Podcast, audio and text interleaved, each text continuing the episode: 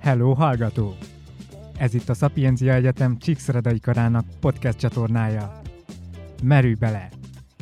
A gazdasági rovat házigazdája dr. Bíró Bíborka Eszter, egyetemi adjunktus. A gazdasági rovat támogatója a Panódi, könyvvizsgáló, könyvelő és adótanácsadó Kft.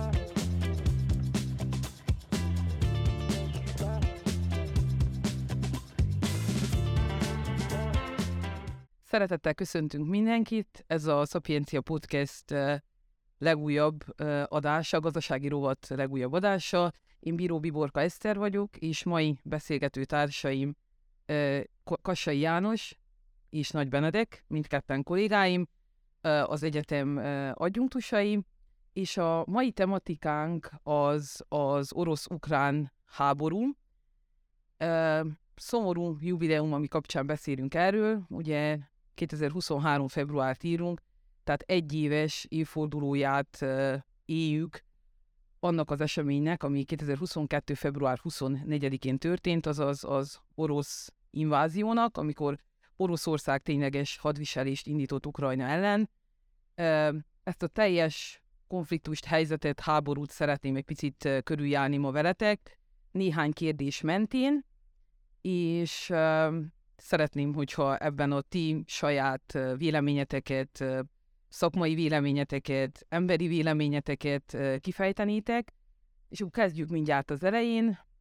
Mi ennek a konfliktusnak, háborúnak a gyökere? És szándékosan mondtam azt, hogy az inváziónak az egyéves évfordulóját ünnepeljük, mert én úgy gondolom, hogy maga a háború az ennél régebb indult. De kíváncsi vagyok, hogy ti hogyan vélekedtek erről, mi ennek a gyökere a két ország között. Janó? Köszönöm szépen a meghívást és a megkeresést. Hát nagyon jól látod, ennek a háborúnak a, a kb. tíz évre nyúlik vissza a gyökere, vagy úgy fogalmazzak, hogy te beszéltél, vagy te fogalmaztál 2013-ban, amikor is Janukovics, ugye az akkori elnök, a társulási szerződés, az Európai Unióval társulási szerződés aláírása körül bontakozott ki ez a konfliktus, elsősorban az orosz párti, illetve a nyugatbarát um, politikai alakulatok között, ami aztán kikerült a főtérre, a Majdánra, ugye, tulajdonképpen a térre, és ebből aztán lett egy, hát nem, ők forradalomnak, narancsárga forradalomnak is nevezik, de igazából az orosz források ezt pucsnak jelölik meg, és az orosz véleményformálók is így fogalmaznak legtöbbször. A Majdánon történt tulajdonképpen egy orientációváltás és egy, egy hatalomváltás, ami Janukovics elmenekülésével, Oroszországban távozásával ér véget, és ugye egy újabb választások előkészítése követ, kezdődik meg. Ez 14-ben van már. Janukovics játéka arról szólt, hogy a társulási szerződés aláírásával Putyint arra próbálja rávenni, hogy kedvezményeket adjon Ukrajnának. Ez tulajdonképpen meg is történik, és a, az Ukrajna körülbelül a, a földgáz igényének kb. 60% hát Oroszországból elégítette ki, elégítette ki akkoriban, és később is és uh, Janukovicsnak tulajdonképpen ez a játék, ez a kettős játék a, a, oda vezet, hogy a, hogy a, a polgári lakosság egyszerűen ugye azt látja, hogy hezitál aláírni ezt a társadalmi szerződést, és tulajdonképpen uh, orosz orientáció és az orosz konfederáció fele való erőteljesebb fordulás következne, ezért tör ki ugye a, a, ez a nagy úgynevezett tüntetés sorozat, ami aztán sajnos halottakkal és egyéb tragikus kivenettel folytatódik, és innen kezdődik a történet. Oroszország már akkor 14-ben, tehát ez már 14 februárja, 14-ben gyakorlatilag eldönti, hogy látva az események kimenetét, hogy az orosz lakosságú krímet felkészíti, előkészíti arra, hogy az Orosz Federációhoz csatlakozzon.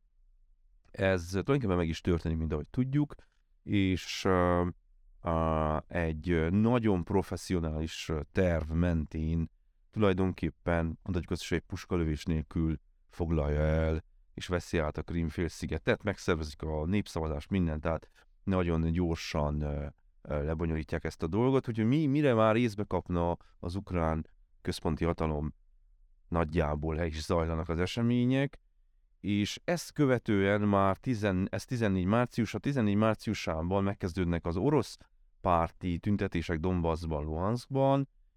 Egyes nyugati újságírók, kutatók egyértelműsítik azt, hogy ez megint orosz befolyás és orosz manipulációnak köszönhetően történik, de egyértelmű, hogy az orosz ajkú lakosság egy kicsit nyilván, hogy a, a, az orosz konfederáció fele fordul. Tehát megkezdődik a, a tüntetés, megkezdődnek először békésen, aztán, aztán ugyanúgy kezd erőszakos cselekményekbe átmenni, és megkezdődik tulajdonképpen a, a kelet-ukrajnai háború, amely aztán tart ugye egészen gyakorlatilag nem ért véget, és e, eszkalálódik ebben, hogy Oroszország megtámadja Ukrajnát. De akkor átadom kollégámnak a szót.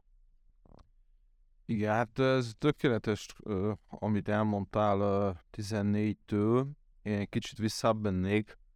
Um, több, több ilyen geopolitikai okot is lehet sejteni a történet mögött.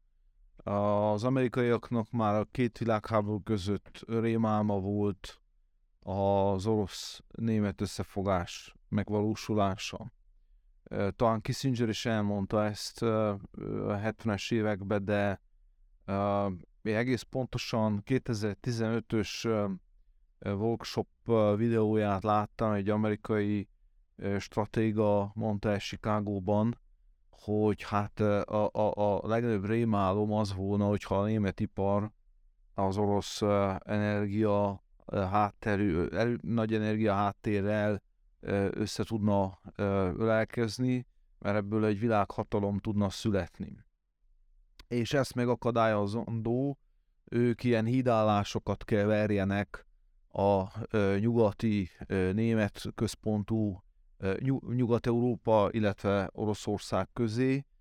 Ezt egy amerikai stratéga mondja el, aki egyébként az amerikai kormányzatnak gyakran ö, ö, tanácsadója, George Friedman, ö, magyar származású egyébként, és, és hát ennek a két hídfője Varsó, illetve Bukarest, ami elég jó sikerült, tudjuk jó, hogy mindkét kis középhatalom, közép-európai ország eléggé Amerika párti lett az elmúlt 30 évben, és nem csak hát a lengyelek régebről, mert ugye Chicagóban az egyik legnagyobb kisebbség, a lengyel kisebbség, egyes időben még azt is mondták, a második legnagyobb lengyel város. De itt Ukrajna lett volna a harmadik hídfő, amit, amit a, a készítgetnek elő már jó ideje NATO berkekben is, és amerikai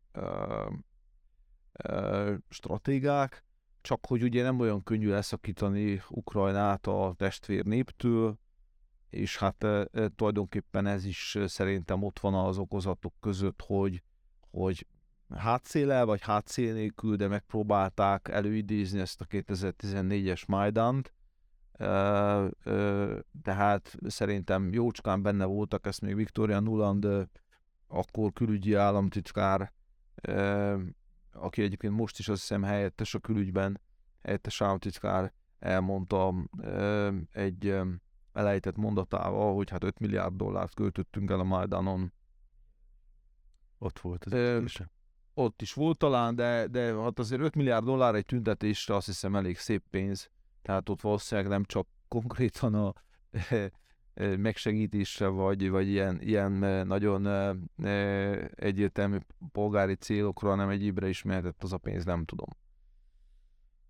Nagyon szépen jól és érthetően összefoglaltátok azt hiszem, hogy a közelmúltban, illetve ugye ebben picit, picit távolabb ment a távolmúltban is, mik lehettek ennek a, az okai, ennek a konfliktusnak, ennek a háborúnak az okai, Igazából ezzel kapcsolatban még az érdekelne, hogy uh, itt nagyon megragadott, amit Janu mondott, hogy uh, ugye a Krímet egy puska lövés nélkül sikerült uh, elfoglalni. Ehhez képest a tavaly is az 5 milliárd dollár is eszembe jutott, hogy beszéljünk néhány számról. A tavalyi invázió után, ugye a Reuters hírügynökség adatai szerint most már több mint 42 ezer halottról beszélünk, 54 ezer sebesültről, 15 ezer eltűnt emberről, 140 ezer lerombolt ingatlanról, és ebből fakadóan az ingatlan kár 350 milliárd dollár.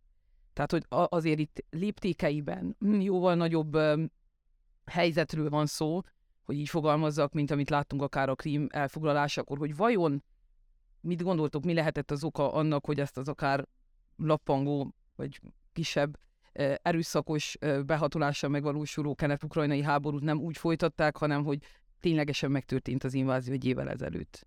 Tehát ennek valamilyen közvetlenebb kiváltó oka volt-e, lehetette, hogy látjátok ezt? Én ahogy, ahogy most olvastam ennek az egésznek a történetét, és nyilvánvaló, hogy a, általában kevés az objektív forrás, amelyik teljesen objektíven ítéli meg, csak hogy visszatérjek a Majdanra, a Majdanról én a legtöbb leírást, hogy mi történt ott, újságíróktól vettem át, akik akik nem jobboldali vagy nem baloldali, hanem egyszerűen újságírók angol és mindenféle anyagot nézegettem ezzel kapcsolatosan, ahol leírják, hogy a, hogy a neonáci csoportok, jelképeket viselő csoportok között, tudjuk, hogy ez a náci, nácitlanítás, vagy nem tudom, kis tudom mondani ezt a, amit, amivel Putyin ugye megtámadta Ukrajnát, de tulajdonképpen rajtuk amerikai katonai uh, um, hogy hívják ez, ami meg... Igen, Nem, hanem a, a, a, ami megvéd a, ez a... Védőről a katonai mellény. Ez a katonai mellény, igen, hogy mondjuk ennek, na, golyóálló. golyóálló mellény volt rajta, de professzionális, tehát nem olyan, a, olyan, amit nem kapsz a fekete piacon. És nem, nem az oroszok által rendszeresített, hanem a NATO-ban rendszeresített uh, professzionális mellények voltak rajtuk. Tehát itt az 5 milliárd dollárra uh, visszautalva. Mi történt? Véleményem szerint ez a, a, a az esemény sorozat, ami Donbassban kezdődik, ez korábban meg kellett volna kezdődjön. Tehát van egy, ahogy e, ezt jól olvastam, és az események logikus sorozatát nézem, viszont bejött a Covid. Bejött a Covid járvány, ami lekötötte az oroszok problémáit, figyelmi, más problémáik lettek, lekötötte a figyelmüket, és így tovább. Viszont amikor a Covid már olyan mértékig véget ért, akkor megint előkerült ez a téma. Na most nem szabad elfelejteni azt, hogy 19-ben Zelenszky hatalomra kerül, aki egyértelműen azt nyugatbarát, nyugatorientációjú, és szó sincs tovább a Minszki megállapodásról. Tehát itt a Minszki megállapodás um, nem szabad túlságosan fontosnak tekinteni Minszki megállapodást. Miért? Mert sem az egyes, sem a kettes Minszki megállapodás senki nem tartotta be. Tehát gyakorlatilag uh, még a szoftabb részeket sem nem hogy a, a tűzszünetet ugye egy darabig betartották, utána mindkettő fölrúgja, a második Minszki megállapodás, tulajdonképpen háromról is beszélnénk, de a második Minszki megállapodásnál sem tartják be sokáig azt, amit be megegyeztek, és ebben benne van az a téma, a, hogy Donbass autonómiája, tehát ennek a régiónak az autonómiája, és tulajdonképpen az, a nyugatiak ezt konfederációt, vagy föderatív berendezkedést, alkotmánymódosítást kértek Ukrajnától, de ez már a kampányban 18-19-ben már szó sincs ezekről. És uh, teljesen levevődött a napirendről. Uh, továbbá terhelném egy kicsit a, a felelősséget talán Ukrajnára ebből a szempontból, hogy elzárta gyakorlatilag Dombaszt teljesen Ukrajna egyéb többi részétől. Nyilván ez katonailag érthető, nem folyosította a nyugdíjakat, egészségügyi ellátást, tehát gyakorlatilag, uh, sőt, a, a, az ukrán parlament döntés hozott, hogy, hogy kereskedelmileg, gazdaságilag teljesen elszigeteli, elszigeteli azt a régiót, Donbass Luhanskot, és gyakorlatilag egy tartalatlan állapot alakul ki ott. Ennek a tartalatlan, talán ez az, a, ez az a, a pont, amikor az oroszok végleg eldöntik, hogy be fognak menni. Addig is ugye tudjuk, hogy irreguláris orosz erők vannak, amit úgy fogalmaztak meg az oroszok, hogy hát szabadságon lévő katonák segítenek be az orosz testvéreinknek Donbassba, Luhanskba, de Azt tudjuk jó, hogy a segélyek címszó Tehát érkezett orosz segítség. picit visszatérve a kérdésemre azt mondod, hogy nem az a meglepő, hogy az invázió megtörtént, hanem hogy ezt valójában a Covid tolta. Tehát, hogy akár hamarabb is sor kerülhetett volna erre. Covid tolta, és uh, részben tudjuk, hogy azért, mert a Covid következtében sok beszállítói vonal ugye megszakadt, elsősorban Kína, Oroszország viszonylatában, de más beszállítók is.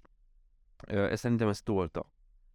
És akkor miért van az, akár ehhez kapcsolódóan bármelyik kötöket kérdezem, hogy, hogy így emlékszem a tavaly februári akár hírekre, hogy, hogy akár nagyon jeles had, hadi szakértők is azt mondták, hogy ez szinte elő se fordulhat, hogy Oroszország tényleges éles fegyverrel fog lőni, és odavonul a helyszíne. Ugye ezt hallottuk, hogy a szabadságon levő katonák meg ezeket, hát most már azt mondom, hogy meséket, és hogy erre mégis sor tudott kerülni. Szóval hogy számomra itt, és most tényleg semmilyen szakértő emberként mondom azt, hogy az a nagyon megdöbbentő, hogy 2022-ben lehet így háborúzni. Tehát, hogy gázcsapokat zárunk el, vagy villanyokat oltunk le, vagy gombokat nyomogatunk és kapcsolgatunk, megszakítva bizonyos gazdasági együttműködéseket, azt gondolnám, hogy az lenne a háborúzásnak a, a, a mai nap talán elfogadottabb verziója, de ez, hogy tényleges fegyveres hadviselésre került sor, ez, ez számomra megdöbbentő.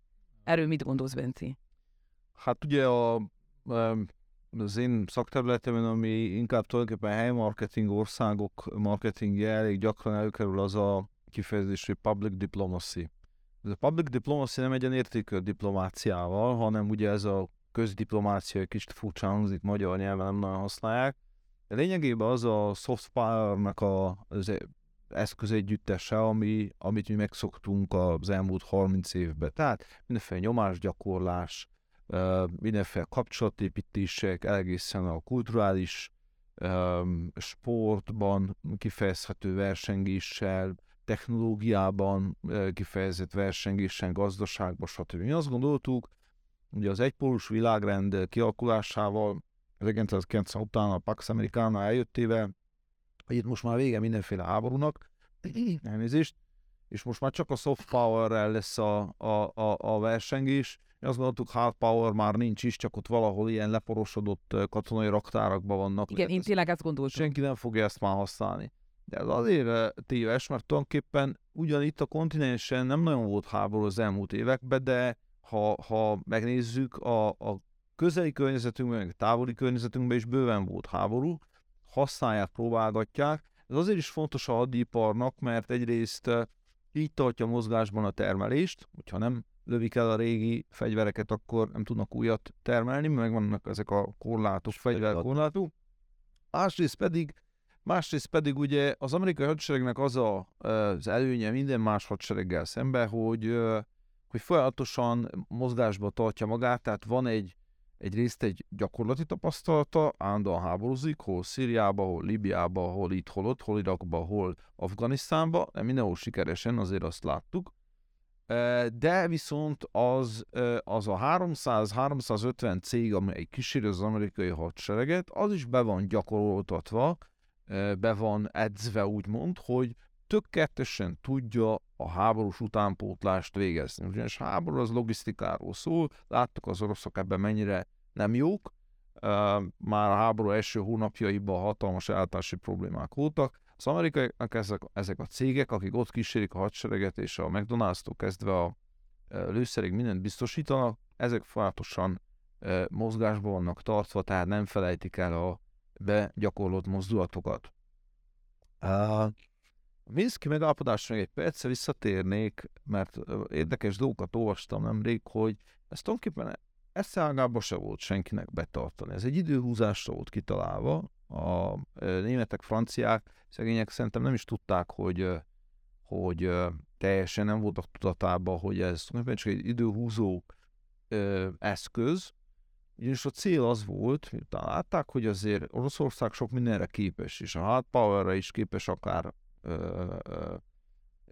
az elején gerilla háború, Donbass, Krím elszakítás, stb., de akár komolyabb felfegyverkezés, illetve beavatkozásra is képes, elkezdték felfegyverezni Ukrajnát. És ez már Így. 14 óta megy. Tehát időt akartak nyerni a Minszki megállapodással, hogy Ukrajnát fel, egyrészt ö, betolják azt a fegyverkészletet, amit normálisan csak egy NATO tagállamba szabadna kivinni. Gondoljunk bele, Ukrajna mai napig nem NATO tagállam, és több fegyver van valószínűleg most a területén, NATO fegyver, meg amerikai fegyver, mint amennyi van akár Romániában vagy Lengyelországban. Ez így igaz. És még kellett képezni az ukrán hadsereget is, ami pont olyan pocsék volt, mint az orosz hadsereg, még pocsékabb 14-ben, ezért tudták az oroszok egy puskalövés nélkül elfoglalni Krímet, de ez 18-19, főleg 20-21-re megváltozott, mert nagyon profi kiképzést kapnak az ukrán, nem csak golyóálló mellényt, hanem nagyon profi kiképzést is kapnak az ukrán katonák, azért tudják ezt a tulajdonképpen egyenlőtlen háborút, aszimmetrikus háborút mai napig tartani. Tartani, igen, mert ez egy, itt, itt rögtön adja magát a kérdés, hogy egyáltalán hogy is tarthat még mindig ez az éles hadviselés is, ugye már tavaly hallottunk ilyeneket, hogy majd május 9-én akkor lesz valami, aztán nem lett semmi, és, és tovább is folytatódik. Nagyon érdekes összefüggéseket fejtegettek, mégis kénytelen vagyok tovább lépni, hogy picit haladjunk a körüljárandó témák körében, és az lenne a következő kérdésem, is egy gazdasági rovatnak, rovat keretében beszélgetünk most, hogy részben ezt már érintettétek, volt itt már szó energiáról, energiapiacról, meg gazdasági együttműködésekről, meg széthúzásokról is, hogy melyek a legfontosabb következményei, amit már most látunk ennek a háborúnak, akár világszinten, akár kiérezve ezt Európára, és mi várható még?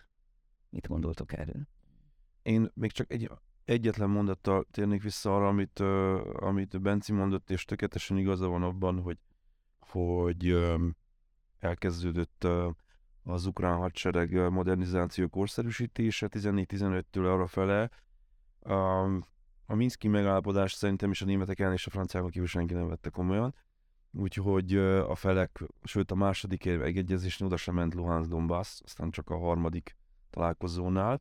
De csak annyit szerettem volna mondani, hogy 18-ban francia újságírók, francia szerzőktől olvastam, 18-ban uh, már Javelin rakétákat szállított az Egyesült Államok Ukrajnának. Na most itt jön az a pillanat, és azért mondtam, hogy 18-19-re volt szerintem a vezérkarban, az, orosz vezérkarban már meg volt az, hogy hogy meg kell támadni Ukrajnát, le kell csapni, de egy kicsit az időablak eltolódott, és 21-re, 21-re tolódott ez a, bocsánat, 22, tehát 21 decemberében, novemberében, decemberében már nagyon sokan mondták, hogy Oroszország meg fogja támadni. És az, aki most hadügyminiszter lesz, ő mondta legnagyobb hangon.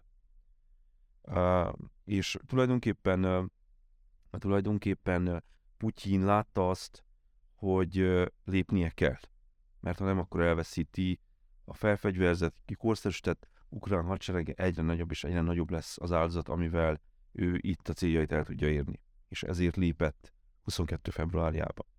Azt gondolom az áldozatot így is elég nagy, hát, de akkor térjünk talán át igen, a, a igen, igen, igen, és nyilvánvaló, hogy meg, megjöttek a gazdasági következmények, amelyet ugye elsősorban uh, elsősorban is maradjunk, maradjunk először a, leg, a legegyszerűbb dolgoknál, ugye az ukrán, illetve az orosz gabona piacra juttatása. Itt láttuk, hogy a gabonárak el is szaladtak, uh, illetve nem jutott az a mennyiségű gabona, amit exportra szánt például Oroszország, az nem jutott el uh, oda azokhoz az országokhoz, ahova el kellett jusson. Mert azért Egyiptom, el, afrikai hogy, országok. Hogy világszinten ők ketten nagyjából a, a hát, gabonának az egy 30 30%-át ők, ők viszik, ők exportálják. És, és ez egyértelműen érződött a gabonapiacokon, és a másik pedig a gáz, illetve a kőolaj és a szankciók, amelyek ugye megtiltották, hogy Oroszországnak most éppen februárban lépett a, a feldolgozott olajtermékekre vonatkozó szankció életbe. Azt hiszem, ezt átadom ezt a témát Bencinek, hogyha nagyon nem tudom kiegészíteni. Nekem ma reggel jött egy cikk, ami, hát ugye minden cikket kritikusan kell olvasni egyébként ebben a témában, mert itt, itt nagyon kevés objektív tény tudunk elkönyvelni, hogy ez így történt.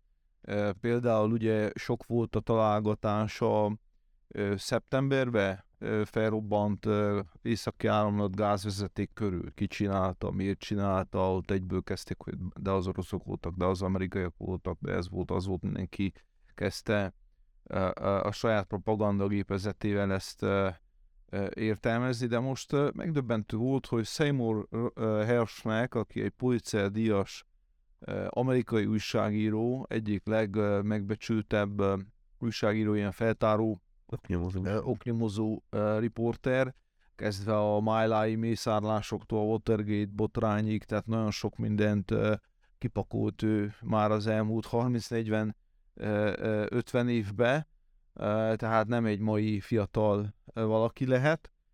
Ő írja, hogy nagyon komoly bizonyítékai vannak, és ott sorjázza el, lehet olvasni több sajtóorganomban is megjelent ma reggel ilyen breaking-szerű felvezetéssel, hogy hát az amerikaiak, bizony az amerikaiak voltak okolhatók az északi áramlat felrobbantásáért, és az érdekes nem ez, mert ezt azért sejtettük, hiszen mikor azt mondták, hogy én nem különösebben, mondom, próbálom tárgyilagosan megközelíteni ezeket a híreket, vagy hát megszűrni, gyököt vonni mindenből, de amikor azt mondták, hogy az oroszok csinálták, akkor egy kicsit felhúztam a szemöldökömet, miért kellett volna az oroszok felrobbantsák a saját vezetéküket, ők nekük bőven elég volna egyszerűen elzárnák a csapot, nincsenek ők rászorulva ilyen teatrális. teatrális műveletekhez, ők nincsenek ilyen gátlásaik, hogy szóval, hogy hát felrobban, de inkább, na, szóval a lényeg az, hogy, hogy nagyon úgy tűnik, hogy ezt már 21 őszén, 21 végén tervezték a Bidenékennek a vezetéknek a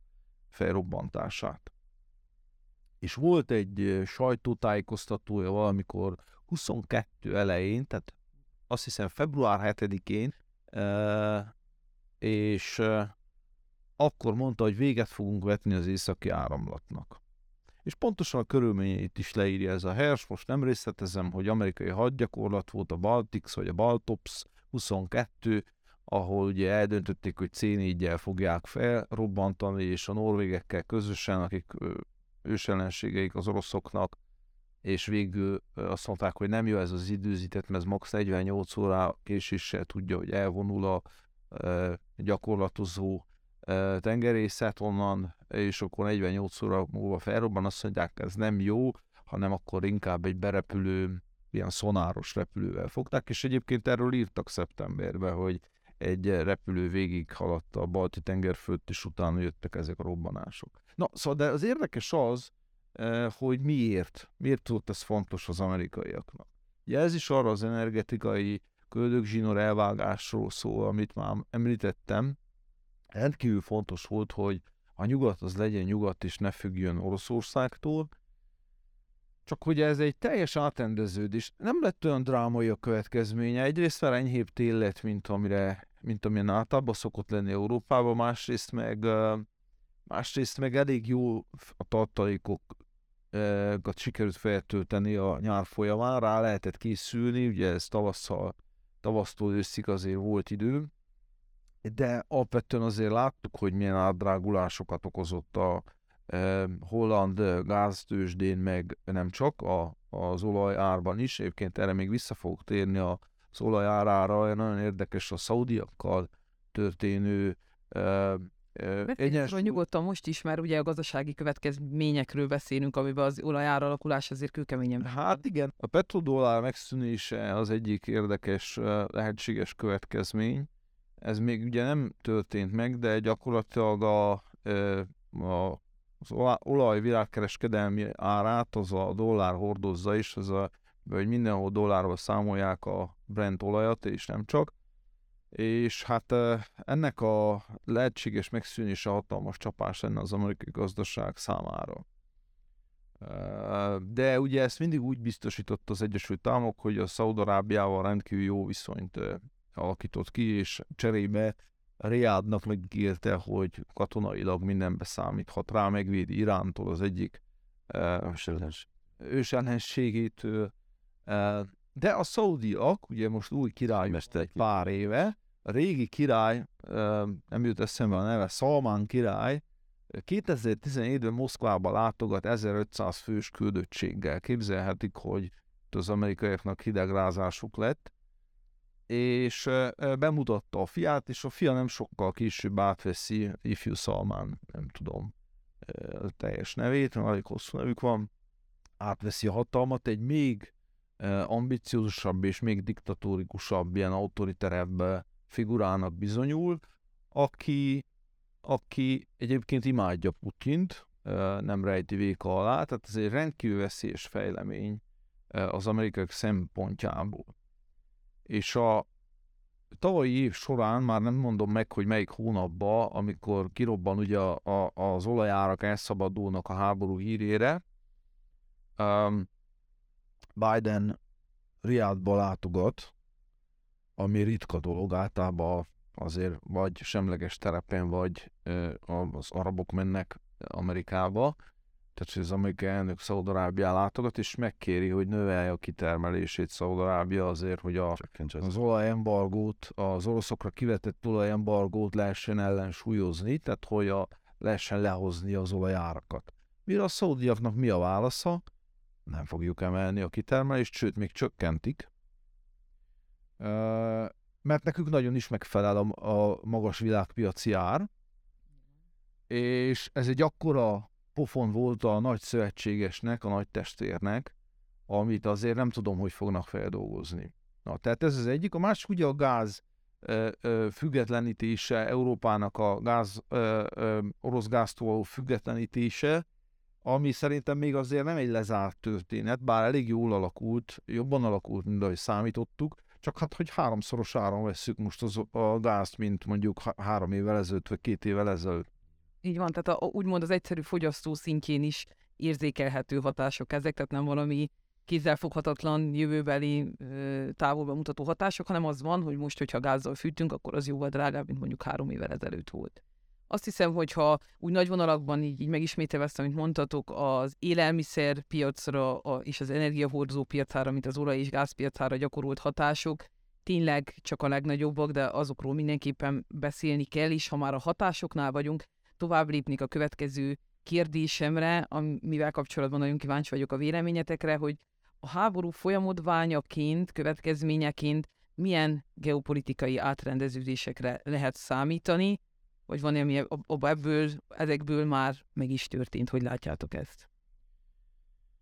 A gazdasági résznél még csak egy dolgot, ami nagyon-nagyon fontos, Románia, Magyarország, Szlovákia, Csehország, Lengyelország, Szlovénia, Ausztria, mindenki számára az a német gazdaság versenyképessége.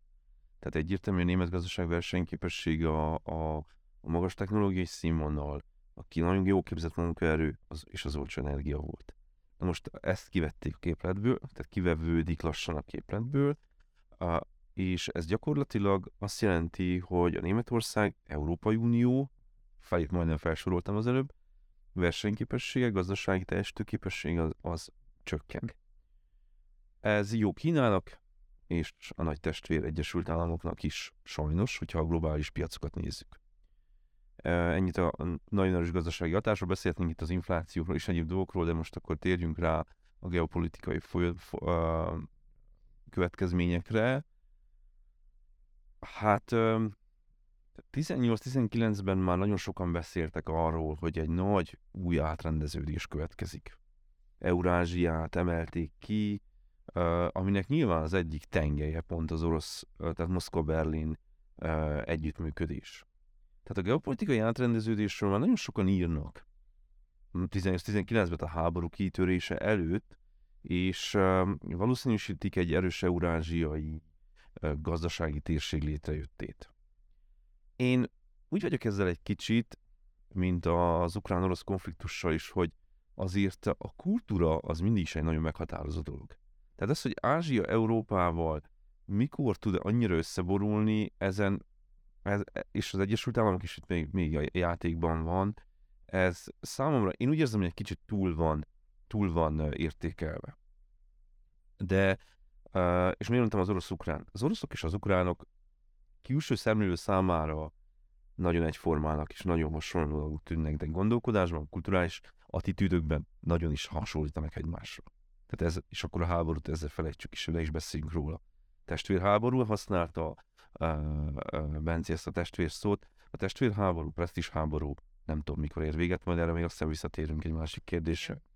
Jó, uh, itt a, a geopolitikai átrendeződésnél lehet azt mondani, és nagyon, nagyon, nagyon szimpatikusnak és nagyon logikusnak tűnik, bár nem vagyok meggyőződve teljesen igaz, hogy Kína, Moszkva, tehát Peking, Moszkva, Berlin tengely kialakulása volt valószínűsíthető a háború előtt, egy nagyon ugye olcsó ö, energia, ö, érkező olcsó nyersanyag, illetve a nagy kínai piac, Európa egy nagyon jó felvevő piac Kína számára, és ez nagyon valószínűsít egy, egy nagyon jól működő gazdasági hatalmas makróteret, és akkor mondhatnánk azt, hogy na és a háború ezt ketté törte. És gyakorlatilag megerősítette az Euró-Atlanti együttműködést ismét. A világ kontinensnek nevezett Eurázsiát mindig kérdés, hogy az, az uralja a világot, aki a világ kontinenst uralja. Ezért a, az amerikaiaknak mindig őket az izgatta, hogy ők hol kell jelen legyenek elég pregnánsan a világ kontinensen ahhoz, hogy ők ezt tudják uralni. Az tiszta volt, akkora nem nagy, annyira nem nagy Amerika, hogy az egész világot a katonaságokkal kontrollálni tudják, tehát nekük a politikájuk mindig is az volt, hogy mindenhol egy kicsit jelen legyenek, legyen egy szövetségesük távol-keleten, legyen egy szövetségesük Dél-Amerikában, legyen egy szövetségesük Európába, és akkor, hogyha kell, egy kicsit meg is rázzák azt a bizonyos üveget, hogy, hogy legyenek ilyen helyi konfliktusok, amiben aztán ők majd tudják esetleg a helyzetet irányítani, de arra nincs kapacitásuk, hogy az egész világon jelen legyenek olyan formában, hogy mondjuk a hatalmat elképzeltük pár száz évvel ezelőtt. Megengedhet egy megjegyzést, nem, nem, gyarma, nem, nem tudnak ők gyarmatokat fenntartani. Nem Amerika védelmében, mert is támadjátok, csak nézőpontok vannak, csak azért én ezt úgy látom, és az én véleményem, hogy Amerika nagyon érdekesnek találom, amit ezt mondasz egyébként, hogy minden kicsit jelen van. Gazdasági szempontból szerintem azért világhatalom, tehát én mindig ezt így, így, így definiálom a fejembe, mert az egyetlen még mindig a világon, aki el tud adósodni korlátlanul saját valutájában árfolyam kockázat nélkül. Az amerikai kötvényt azt hol jobb, hol rosszabb kamattal, de nincs, nincs az a mennyiség, amit mondjuk Kína nem vásárol. Ők ezt tudták elkölcsileg is. Ezt a... Csak így megjegyzésként a gazdasági Tehát én ezt a kritikaként mondom, van benne kritika is nyilván, hogy, hogy ők ezt a fajta dominanciát hogyan valósítják meg, világdominanciát, ebben most nem menjünk bele, de nyilván ők ezt erkölcsileg is meg tudják magyarázni, hogy nekük, mint, mint vezető hatalomnak felelősségük van, hogy a demokráciát folyamatosan exportálják, és itt most nem akarom, hogy ez pejoratívan hangzódjon, lehet az, de ténylegesen van egy erkölcsi, morális felelősségük, hogy azért itt meg ott. Azért azt látjuk, hogy nem mindig a legnagyobb bajba avatkoznak be, hanem inkább az érdekeik mentén, de nyilván, nyilván sok minden köszönhető az amerikaiaknak kezdve a Marshall terve, befejezve esetleg a, az európai kommunizmus bukásáig. Visszatérve a jelenbe, én úgy gondolom, illetve hát a lehetséges jövőbe, ami jövőről könnyű beszélni, mert majd valószínűleg tíz év múlva úgyse fog senki engem felelősségre vonni ez a podcast miatt. Figyelj, nem biztos, nem biztos. Tehát úgy lehet, spekulálni lehet, de ugye ami egy nagy kérdés volt, hogy ezen a világ kontinensen a legnagyobb ország Oroszországgal mi lesz. Uh, Oroszország ugye a lakossága 80% az Uralon innen van, van egy nagy probléma, egy területi probléma, a lakosságnak 80% az Uralon innen van, az erőforrásainak 80% az Uralon túl van. Tehát az Uralon túli terület tulajdonképpen egy kvázi lakatlan terület, a Dél-Szibéria az elég jól Szovjetunió idejébe be lett telepítve, de, de egyébként egy marha nagy erőforrásokban gazdag terület, és ez mindig az oroszoknak probléma volt, hogy ott a Kína szomszédságában, ahol azért ugye van ember elég sok erőforrás, lényegesen kevesebb, egy ilyen nagy terület, az olyan körülbelül, mint egy vérszomjas, vérebb mellett egy nagy, ö, ö, ö, hogy hívják, hússal teli valamit tárolni, hosszú időn belül nem egy nagyon biztonságos dolog és ezt tudták az oroszok, tehát nekük sose volt túl jó viszonyuk, illetve mindig féltek a kínaiaktól. Viszont a jelenlegi átrendeződés én attól tartok, hogy gyakorlatilag Kína karjaiba taszítja Oroszországot, ami egy hatalmas hiba a nyugat részéről. Ugyanis Oroszország minden uh, autoriter és, uh, és kommunista berögzüléseivel együtt mégiscsak egy keresztény ország. Tehát a 80% az, a lakosságnak az uralom innen van, és e, tulajdonképpen e, a, az újkor közepétől, végétől tulajdonképpen Oroszország leszámítva ezt a száz éves kommunizmust, azért nyugat fele orientálódik, és nem kelet fele. Még akkor is, hogyha a lakosság utánpótlás, a demográfia utánpótlás elsősorban a keleti népek közép és a közép országoktól, de a keleti, kis, keleti eredetű kisebbségektől származik, mert az oroszok ugyanúgy fogynak, mint az európaiak. Tehát nekük is olyan hatalmas demográfiai problémájuk, de erre majd talán később még reflektálunk. Um, jó, én át is térnék a, a következő és egyben utolsó kérdésemre, amit szintén most már részben érintettetek, de azért úgy, úgy, úgy próbáljunk célzottan is erre valamilyen választ adni, most anélkül, hogy azt számítanánk bele, hogy ki fog minket ezért felelősségre vonni, mert hogy így zárásként egy ilyen, egy ilyen pozitívabb hangvételű kérdést tennék fel, hogy mikor lesz béke.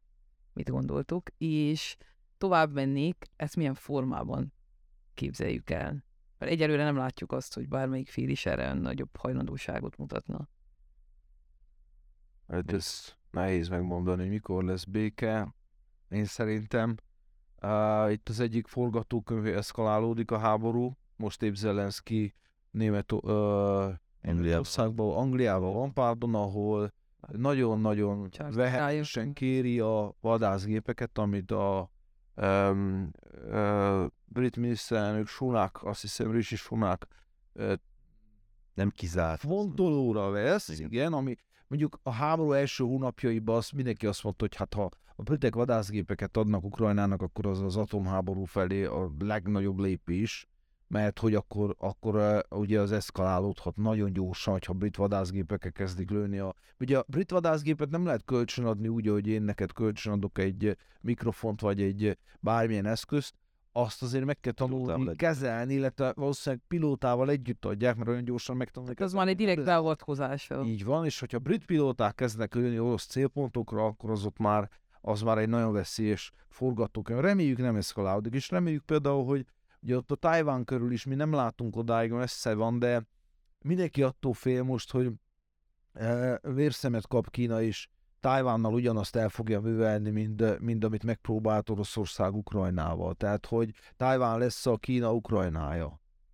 E, ugye a kis sziget. De, de reméljük, hogy nem. Tehát ez az egyik durvább forgatókönyv, eszkalálódik a háború. A másik az, hogy, hogy mindenki beismeri a, ö, ö, háborús vesztességeket, és belátja, hogy, hogy hát ez így tovább nem mehet, ez a legkevésbé valószínű, mert az oroszok ukránok büszkeségből ezt nem fogják megtenni. Hatalmas lebőgés volna, főleg az oroszoknak, de akár az ukránoknak is, ha elfogadják még az ukránok a területi veszteségeket, és utána szépen azt na jó, hát a Donbass meg a Luhansk maradjon, és akkor legyen béke. Ezt én nem látom valószínűleg. Tehát a, a béke az csak az amerikaiaktól jöhet. Na most Washingtonban van egy cezúra, van egy törés, ugyanis állítólag Biden meg a nemzetbiztonsági főtárcsolója Jack Sullivan, ők már tárgyalnának, meg a CIA elnök is, talán volt Moszkvában, de ezt mindenki tagadja, múlt hónapban, januárban. Mindenki, ez a, ez a vonal szeretne békét, Anthony Blinken külügyminiszter viszont nagyon nem szeretné, és még van egy körülött álló csapat, tehát ők azt mondják, hogy most megmutatjuk oroszoknak, meg szétzúzzuk Oroszországot, és itt addig nem ez béke, még meg nem törjük az oroszokat. Nem tudom azt, hogy képzelik, mert Oroszországot Ukrajnába megtörni nem lehet, maximum visszavonulásra készíteni, de attól még Oroszország megmarad. Igen. E, és azt is láttuk, hogy szankciókkal se lehet kiéheztetni az oroszokat. Ezek 700 napot kibírtak Leningrád ostromába. Étlen. Úgyhogy az oroszokat kiéheztetni, ezt már kéne tudni annyi történet, hogy nagyon nehéz. Mit látsz te a vékéről? Ja. Igen, itt még csak annyit az utolsó gondolat, hogy Kína karjaiba löki, összefüggő ez a dolog ezzel, a béke vágyja és a béketárgyalásokkal, hogy ugye India is, mint az egyik legnagyobb feltörekvő ország, tulajdonképpen Oroszország felfordult energiaordozók tekintetében is nem dollárban fizető sem. Tehát ezzel visszautalnék arra, hogy a petrodollárok, eljött a petrodollárok vége vagy sem. Tehát tulajdonképpen a békének az egyik oka pont ez, amit, amit nagyon jól mondott Benci, hogy, hogy kialakul lehet, hogy felgyorsította tulajdonképpen ezt a geopolitikai átrendeződést, ez az egész háborús helyzet, aminek azért most már tegyük hozzá, hogy mondjuk ki, azért Amerika táplálja rendesen ezt a tüzet. Az Egyesült Államok is egyetértek azzal, hogy az Egyesült Államoknak nagyon erős hatás van arra, hogy lesz-e béke, és mondjuk az ukrán vezetés hajlandó lesz leülni az oroszokkal egy asztalhoz. Tehát ez egy nagyon fontos tényező, egyértelmű. A másik ö, dolog, hogy hogyan lesz ez a béke. Ö, hát itt volt az ősszel egy ö, magyarországi diplomata, most nem jut eszembe. Kis Rajmond. Kis Rajmond, igen. És én kérdeztem meg tőle pont ugyanezt a kérdést. És azt mondta, hogy fogalmam sincs. Diplomata, aki nagyon jól ismeri a poszt térséget. Azt mondta, mert jelen pillanatban úgy tűnik, hogy senki nem hajlandó a békével foglalkozni. Akkor sem, és én úgy látom, hogy most sem. Tehát jelen pillanatban még nem jutott el odáig, nem jutottak az érdekek el odáig, bizonyos körök érdekei, hogy a béke legyen a fontosabb, és nem a háború. Hogy hogyan lesz béke, hát szerintem, hogy az arcvesztést elkerülje mind a két fél, és itt jön be, be az, hogy kell egy harmadik fél. Nem tudjuk, hogy ez ki lesz. Biztos, hogy nem Egyesült Államok lesz.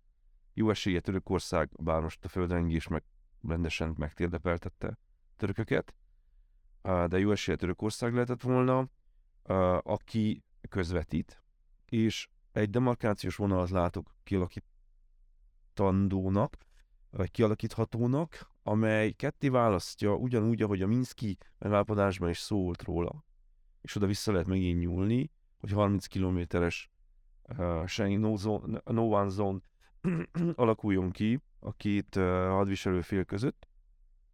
Abban a reményben, hogy ezt az ima betartja. Amely, igen, amely egy fegyverszünet. 17-ben Putyin kérte Ebesz, uh, Ebesz uh, csapatokat, hogy, hogy vonuljon be a frontvonalra, a Donbassi frontvonalra, Washington és Ukrajna visszautasította ezt árnyaltabb a probléma, mint ahogy ezt én mondtam, tehát nem Putyin békevágyáról, hanem Putyin nagyon jól tudta, hogy ezt vissza fogják utasítani, nyilván olyan dolgot kért, de tulajdonképpen ezt látom, hogy, hogy egy, egy, egy békefenntartó haderő kéne megjelenjen, amely által elkezdődhetnek a tárgyalások. De sokkal izgalmasabb kérdés az is, most, hogy lesz-e területi veszteség Ukrajnának, biztos, hogy lesz, nem kérdés. De az érdekes az, hogy hogyan kerül vissza Oroszország majd megint a világgazdasági körforgásába. És ez egy nagyon érdekes kérdés. Ugye tegnap lőttük egymást, adtam a fegyvereket ellenet, és holnap kezet fogunk, és megint megveszem tőled a kőolajat. Azt hiszem, hogy ez egy következő beszélgetésnek a külön témája lehetne. Én itt most így zárásként kérdezem meg, hogy van-e még valami, ami úgy gondoljátok, hogy bennetek maradt, és föltétlenül el szeretnétek mondani ezzel kapcsolatban, mert azt hiszem, hogy az is sikerült egy kerek képet itt körüljárnunk a kérdések mentén. Igen, hát talán még egy utolsó dolog, hogy mi lesz Ukrajnával a háború után egy érdekes kérdés. Azt tudjuk, hogy Ukrajna a leggazdagabb, legnagyobb gabona termelő kapacitással rendelkezik, adottságokkal is, de, de hatalmas ö, ö, ö, ipara is van egyébként. Volt volt, hát igen, ez pontosabb, de a gabona termelő kapacitása az a mai világban, amikor ugye klíma, klímaátrendeződés van, meg kiszámíthatatlan, az a, azok a hatalmas ö, ö, búzamezők, ami mindig is ellátta Szovjetuniót, illetve azelőtt Európát, az, az mindenkinek érdekes és értékes.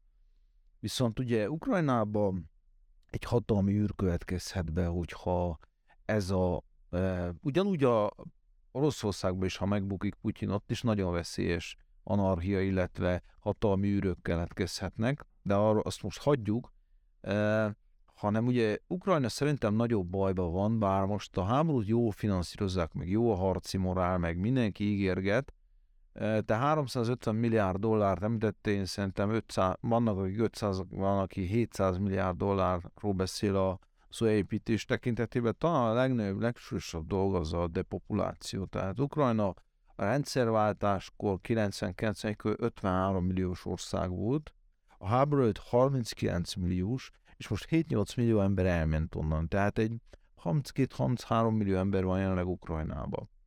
Arról ne beszéljünk, hogy milyen rossz korfával, milyen gyenge termékenységi mutatókkal. Tehát, hogy mi lesz Ukrajnával, működni tud-e, mint ország már az is felmerül. a háború után, hiszen a munkaképes családalapítás korában levő lakosság jókora része, illetve a, ugyanúgy, hogy oroszoktól is menekülnek a, a java, a városi lakosság, megijedtek a háborútól, megijedtek a besorozástól, de az talán Oroszország kieveri, ott talán egy keleti utánpótlási lehetőség. Ukrajnában nem fog senki kitelepedni azért, mert az egy jópofa ország. Ugye neki nincs egy keleti háttérországa. Tehát nagyon nagy kérdés, hogy mi lesz Ukrajnával a háború után, és túléli-e, mint nemzet, mint ország, mint e, intézményrendszer, stb. És akkor legyen ez a végszavunk, azt hiszem, hogy továbbra is kíváncsian követjük, hogy hova fut ki ez az orosz-ukrán e, konfliktus, aminek, hát ugye magának a hadviselésnek az egyéves évfordulója alkalmából ma itt beszélgettünk. Köszönöm szépen, hogy Köszönjük szépen. voltatok és megosztottátok a gondolataitokat. További tartalmakért iratkozzatok fel a YouTube csatornánkra és kövessetek a Spotify alkalmazásban.